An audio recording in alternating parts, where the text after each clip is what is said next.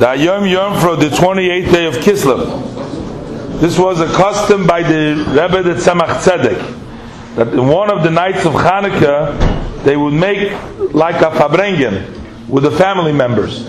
Usually a Farbrengen is with Hasidim, but this was a Farbrengen with the family members. And also those who would be invited to come would also be the daughter-in-laws. And that was called in Yiddish, it's called a latkes ovent.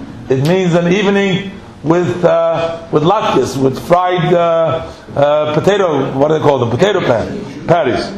And so the custom was also by the Alter Rebbe and by the Mittler Rebbe. Now they would tell different stories, and the stories that they would tell during this meal, there were stories that every Hanukkah they would talk about those same stories, even though they already uh, spoke of this in the previous year.